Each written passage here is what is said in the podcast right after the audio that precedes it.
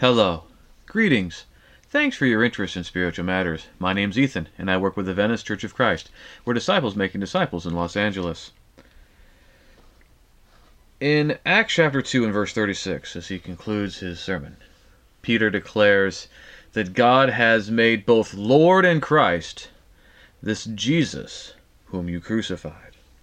In Acts chapter 10 and in verse 36, while preaching to Cornelius, Peter declares that the word that God sent to Israel, preaching good news of peace through Jesus Christ, he is Lord of all. In 1 Corinthians, the 12th chapter, and in verse 3, the Apostle Paul declares that he wanted them to understand that no one is speaking in the Spirit of God ever says, Jesus is accursed. And no one can say Jesus is Lord except in the Holy Spirit. It's one of those gimme questions if you're a Christian. Do you believe Jesus is Lord in Christ? You're a Christian, of course you do. That's what it means to be a Christian, right? And most in the world of Christendom, and even uh, many who've we might call the barely churched, even some among the unchurched, may also agree that Jesus is Lord and Jesus is the Christ. But what happens when we say, okay, what do you mean by that? What does it mean that Jesus is Lord or Jesus is Christ? A lot of times, if you ask that question, people will get right to the issues around Jesus' divinity, and they say, well, Jesus is Lord, that means he's God. Others might consider it in terms of belief, the idea that you give mental assent to the proposition that Jesus is Lord. And some might consider it in terms of power or authority. And what does it mean that Jesus is the Christ? Well, for a lot of people, Christ is Jesus' last name. Not a few, even within scholarship, have suggested that it's just really a description of Jesus that's been made so common that it's been made devoid of any meaning. We can protest that in the first century it was not devoid of meaning, but we have to grant that in the 21st century, yeah, Christ is basically Jesus' last name, the way most people use the term. And Christians have a tendency to take all these terms that circulate around God and Jesus and act as if they're all the same thing, that God is Jesus, is Lord, is Christ, and they all mean the same thing. So it's good to take a moment and to forget all that we think that we know about what it means that Jesus is Lord and Christ, and to approach the matter with fresh eyes. What do Lord and Christ mean? To what do they refer? What would have come to the mind of a first century Palestinian Jewish person when they heard Lord and or Christ? How do the apostles and their associates speak of Jesus as Lord and Christ? And what are the implications that Jesus is Lord and Christ? How does it relate to the claim that those make who have earthly power? And what should it mean for us as Christians that Jesus is Lord and Christ? And what will it mean for those who do not put their trust in Jesus? And we begin with this word Lord although the dictionary definition for its euphemistic usage as an expression used to express surprise, worry, or emphasis is probably the most often used way that Lord is, is made out in English. In English, Lord refers to a person or thing who has power or authority, a master or a ruler. In Greek, it's the word kurios, he who has power. In the New Testament, there's two primary uses of kurios. It's most often used to specifically refer to Jesus in contrast to the Father. So, for instance, in 1 Corinthians 8 and verse 6, Yet for us there is one God, the Father, from whom are all things and for whom we exist, and one Lord, Jesus Christ, through whom we all through whom are all things, excuse me, and through whom we exist. Uh, no, you'll always hear that God the Father and the Lord Jesus Christ and God, Father, Lord, Jesus. Those kind of parallel each other frequently. And so, most often, when we see Lord, we're supposed to understand that it is Jesus. But it is also used according to the standard practice of the Septuagint, the Greek translation of the Old Testament, to be the quote unquote translation of the Tetragrammaton uh, Yod He Vav He, YHWH, uh, Yahweh which is used in Old Testament citations or allusions. So, for instance, in Matthew 22, 37, and 44, about uh, commandments regarding God, the original said Yahweh, uh, but they didn't want to say the divine name, so they put in Kurios or Lord. Yes, the willingness of early Christians to use Kurios specifically for Jesus in light of how it's associated with Yahweh does suggest that, yeah, they believe that Jesus is God and therefore, how are you going to put it, part of Yahweh. Unfortunately, however, the use of kurios in these citations has led many to conflate all uses of kurios as if they could equally refer to the Father or Jesus. When we look at all the New Testament evidence, just, that's just an unsustainable conclusion. Uh, if or when kurios is used as a citation, allusion, or under the influence of the Septuagint writing, readings, is referring to Yahweh. And when it refers to Yahweh, it refers to the Father indeed, but also the Son and the Spirit. But when used on its own, refers to Jesus specifically. And so Lord refers to one who has power, and we can understand why it was used to refer to God as ultimate authority who has power. Since Romans 13.1, he has all authority. And in Matthew 28, 18, we're told that Jesus is given all authority in heaven and on earth by the Father. And he's declared the Son of God. So, yes, Son of God is an important title. Uh, and Son of God really comes to us from Psalm 2 and Psalm 110. Um, in Psalm 2 and 10, that today I've begotten thee, you know, you are my son. In Psalm 110, sit, my, the Lord said to my Lord, sit at my right hand until I make all your enemies your footstool.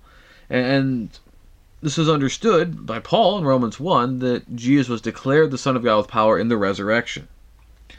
That this is all circulating about what Jesus has accomplished in his death and resurrection. So an Israelite of the first century, when he would hear kurios, would think first of God as the one with ultimate authority. He might also think of the promised Davidic king who would be given messianic rule, and he would also be aware of Caesar's claim to be Kurios, or Lord. Gentiles might think of divine power when hearing Kurios, but would generally associate it with Caesar. And to this end, to call Jesus Kurios was indeed a political statement by early Christians. Because if Jesus were truly Kurios, that means Caesar was at best a lesser Lord or Kurios, and the subversiveness of this claim was used in the indictment of Jesus before Pilate, Luke 23 and verse 2, and in John 19 and verse 12. And it would also be the cause of persecution of Christians in Acts 17 and verse 7 in Thessalonica. That was a charge brought against the Christians that they were saying there was another king, Jesus. And so to use the term Lord, it involves a specific claim to power. That if we consider Jesus not only the Lord, but the Lord of Lords, is to say that we have confidence that Jesus has power above all powers. We see this in 1 Timothy 6.15, Revelation 17.14, and 19.16. That Jesus has all power. And therefore we're going to see later what it means to, what that means for us. But first we look at the other concept. So he's the Lord Jesus Christ. And Christ is not a last name and it's not a nickname. It's a title with deep biblical roots. Christ is transliterated from the Greek Christos, which means anointed one. In the Hebrew that Christos is translating is Moshiach, which is often rendered in transliteration Messiah. And two types of people were anointed in the Old Testament priests and kings. So in Leviticus 8, we have the story of how Aaron and his sons were anointed as high priests of Israel. In 1 Samuel 16, we have the story of how Samuel anoints David to become king over Israel. In Zechariah 4, uh, Zechariah will have two anointed ones uh, who seem to be referring, referring, to the governor and the high priest. And so Israel would look forward to the king uh, whom the prophets promised, the one who would rule on the throne of David in Isaiah 9, 11, Micah 5, 2, many other passages. But there were some in Israel who were looking for two messiahs. Uh, we see in the Damascus document uh, that there's expectation of a Messiah king and a Messiah priest. Now, early Christians insisted this Christ was Jesus of Nazareth, as Peter did in Acts 2 and verse 36. Now, both Psalms 2 and 110 were understood to be messianic in their promises in the first century. And Jesus himself combines elements of Psalm 110 along with the Son of Man imagery from Daniel 7 when he responds to Caiaphas in Matthew 26 64, when he says they're going to see the, the one like a Son of Man coming with in power uh, at the right hand of the throne of God. And he makes direct appeal to the substance of Psalm 110.1 that the Lord said to my Lord, Sit at my right hand until I make your enemies your footstool. When he's arguing with his enemies in Matthew 22, says, How uh, is the Messiah the son of David if David calls him Lord in Psalm 110.1? And of course, they couldn't answer him. Now, Peter and Paul will also both make recourse to Psalm 2 to prove that Jesus is the Christ in Acts 2 and in Acts 13. It's the Hebrews author, though, who really grabs a hold of that dual messianic tradition, the Second Temple Judaism, in Zechariah 4, and bring them together in Jesus, who is the son of David, yes, but, as he will show in Hebrews 7 through 9, high priest in the order of Melchizedek, which is also promised in Psalm 110, that he would be a priest forever in the order of Melchizedek, because he's offered himself uh, for sin. And so Jesus absolutely has the anointing as the son of David, the king, but he also has the anointing to be the priest king in the order of Melchizedek, to be able to save all who come to him. So we can see that Christos may not mean a whole lot to Gentiles unless they had some familiarity with Jewish religion. But every first century Jewish person knew exactly what it meant to be Christos or Moshiach. It's that promised king who would redeem Israel and overcome the enemies of the people of God, as we can see very vividly proclaimed in Luke chapter 1, or the priest who would come and finally atone for Israel, as Jesus also would do, and also not just cleanse Israel, but to cleanse the temple. And Jesus, in his life, death, resurrection, ascension, shed his own blood for sin that would atone for his people. He stood himself as a temple of God, being God in the flesh, and who would continue to make a temple out of his body, the people of God in the church, who would come to him for redemption. Therefore, he is the high priest in the order Melchizedek. We see this in John 2, 19 through 22, and Ephesians 2, and Colossians 2, and verse 15. But Jesus also died and was raised to overcome the forces of Satan, the powers and principalities, was given all authority in an eternal dominion as the Son of Man when he ascended, and he inaugurated the fresh reign of God in the kingdom of which he spoke continually in his life. As referenced in Daniel 7, Revelation 1, Matthew 4, 17, 23, and Colossians 2 and verse 15. And so, in this way, Jesus is King of Kings, having a rule that transcends all earthly rule, bringing into one the King and the priest, the victor and the Lamb. 1 Timothy 6.15, Revelation 17.14, and 19.6. So today we've conflated all these terms, but Israelites would have known better. They knew exactly what Peter meant when he said in Acts 2.36 that God has made both Lord and Christ, Christ, Kurios and Christos, this Jesus whom you crucified. As Lord, Jesus has all power. Any other claims of authority or power or lordship fall short of his. He is a son of God, which shows not just his proximity to Father, but the prerogative he has to reign in his kingdom, and he should be confessed as the Son of God. As Christ, Jesus the anointed one, the Son of Man and Son of David, ruling over an eternal dominion that was given him by his Father. He is high priest in the order of Melchizedek, able to save to the uttermost through his own blood those who come to him in faith.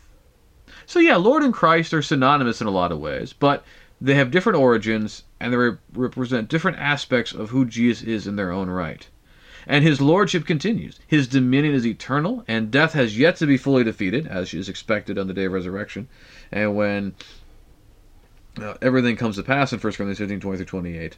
And since that day is yet to come, Jesus continues to reign as the Lord, fully human, fully God, today as much as when he began to do so uh, almost 2,000 years ago. Amen.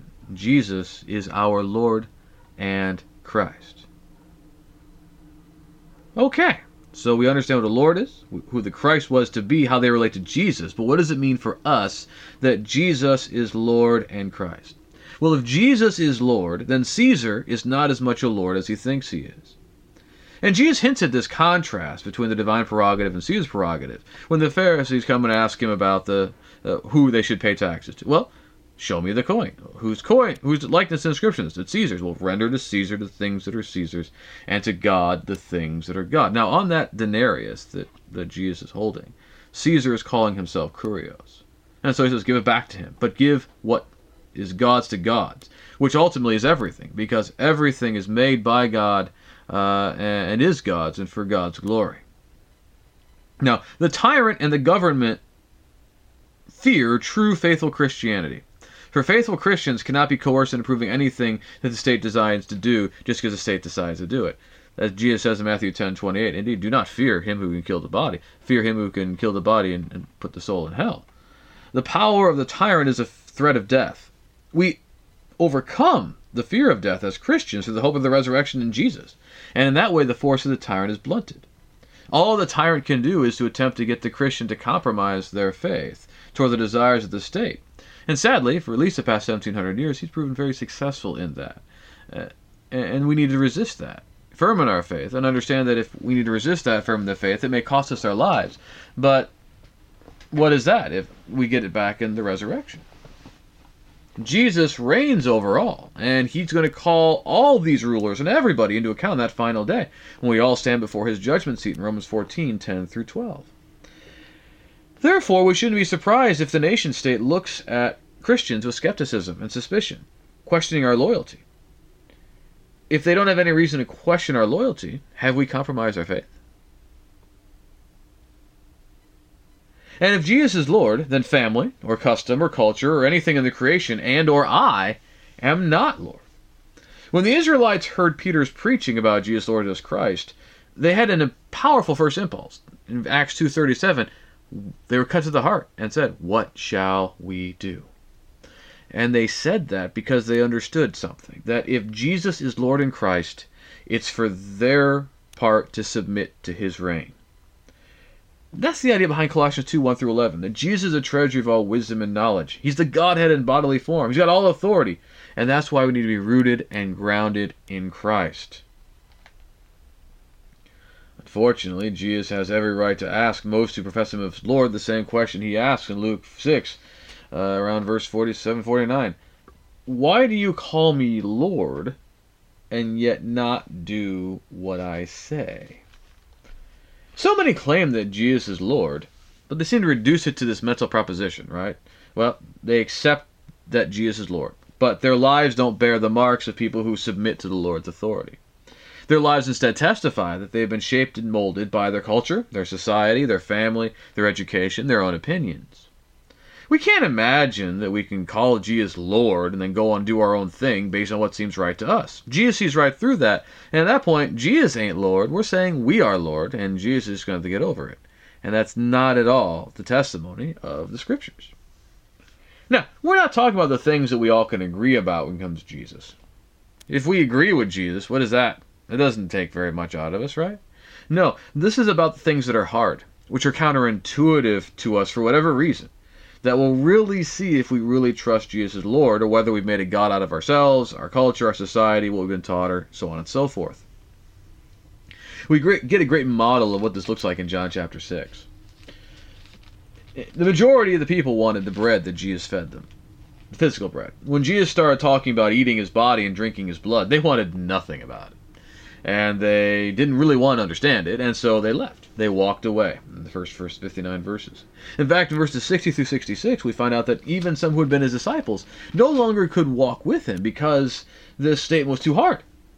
They were willing to go with Jesus where they could agree, where they could see it, but he's now crossed the line. It's out of their range of view of what they can deem tolerable, and therefore they, they no longer follow him. He's become the stumbling block for them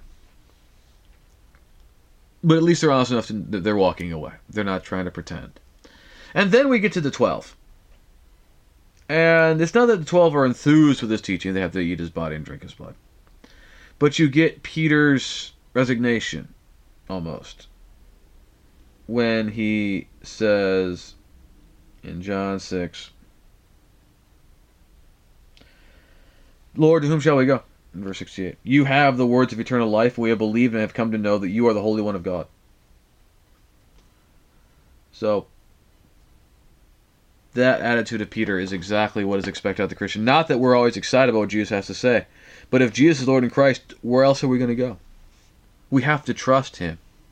And that's why it all comes down to faith that we're trusting in Jesus as Lord, that God has done power and great things through him, and through those things we can find our own transformation and hope. In Romans 3 28, Ephesians 2 1 through 10. That is why, even though, unfortunately, people have bastardized the idea of what it means to, to have faith, having faith remains the primary posture that we're supposed to take once we have learned of what God has done in Jesus, that we put our trust in Him. That's why Peter, Paul says in Acts 16:31 to the Philippians, "You believe in the Lord Jesus Christ, you and your whole household, and you'll be saved." Again, this is not just saying, "Yes, I believe mentally, I accept the preposition that Jesus is Lord," and then go and do what I want faith without works is dead in James 2 14 through 26. That we know that we've come to know him if we keep his commandments and that we walk as he walked in 1 John 2 3 through 6. Therefore, we need to constantly subject ourselves to him and his authority, our thoughts, our feelings, and our actions, just like the rest of the human body subjects itself and submits to the direction of its head. Powerful imagery there in Ephesians 5 22 through 33. But our subjection to Jesus shouldn't be burdensome, because his yoke is gentle, his burden is light. He can strengthen and sustain us through anything that we endure. He has given us one another for education, edification, and encouragement, and he has modeled the way forward for us in his own life. in Matthew 11, 20 through 30, Hebrews 4, 15, 5, 7, and 8. Now, sure, some aspects of obedience will come rather naturally. The challenge is where it becomes difficult, when we are liable to rationalize or justify our disobedience or lack of alignment with, our, with what God's accomplished in Jesus, where we assume God's grace will just cover us because we are weak and sinful. In a very real way, the growth and maturity in the faith takes place as we subject more and more of our thoughts, feelings, and actions to Jesus in ways that we only understand as we grow. That is, taking every thought captive in Jesus in 2 Corinthians 10 3 through 6. Now, throughout the New Testament, there's an expectation of judgment, that in the end, every knee is going to bow, every tongue is going to confess that Jesus is Lord to the glory of the Father in Philippians 2 9 through 11. A lot of people today act like the Lordship of Jesus is just one option among many, but Jesus himself declared, I am the way, the truth, and the life, that no one comes to the Father except by me in John 14 6 through 9. And if that's true, then it's absolutely true, and, and there's no way around it. That those who do not submit in this life to Jesus will be compelled to an agony, perhaps even tears on the day of judgment, according to 2 Thessalonians 1 6 through 9. In Romans 8 17 through 25 and Colossians 1 19 through 23, it's made evident that Jesus is the redemption of the world. Therefore, whatever is not in alignment with what God is doing in Jesus cannot be redeemed. And if it's not redeemed, it's going to be cast out on the final day. Uh, we might want to escape why all of these things are consistent and, and, and not just testified to by the witness of Scripture, but by logic and, and reason. That this is the way it has to be. Even though it is going to be something we do not want to see for so many people. And so, if Jesus is Lord in Christ, we're not. All of us are going to come under his judgment according to what he has established. And that's why we need to submit to the Lord and his purposes now and encourage everyone else to submit to the Lord and his purposes now so that no one needs to be compelled to do so in much more dire conditions later. And so, yes, Jesus is Lord and Christ. These are significant terms expressing the power and authority Jesus has been given because of his life, his death, his resurrection, his ascension. He has all power. He reigns as king. And because he has all power and he reigns as king, we should submit to him and his ways not trust our own ways or the ways of our forefathers or culture. And we understand that he's going to return one day, and everyone will be subjected to judgment by his word. And so let's today confess that Jesus is Lord in Christ and make good on that confession through repentance in thought, word, and deed, and have reason to praise God and thank Him for the return of Jesus on that glorious day. And we're so thankful that you've joined us. We hope that you've been encouraged by this. If you have been, we encourage you to share it with friends and family and other social media and other places. If you have any questions or comments about anything that we've talked about, like talking about anything further, you have a prayer request, you might just want to check out more about us. Please find us online at VeniceChurchOfChrist.org. We're also on social media. If I can be of any service, please reach out to me through my website, deverbovitae.com. That's www.deverbovitae.com. I again thank you. Have a great day.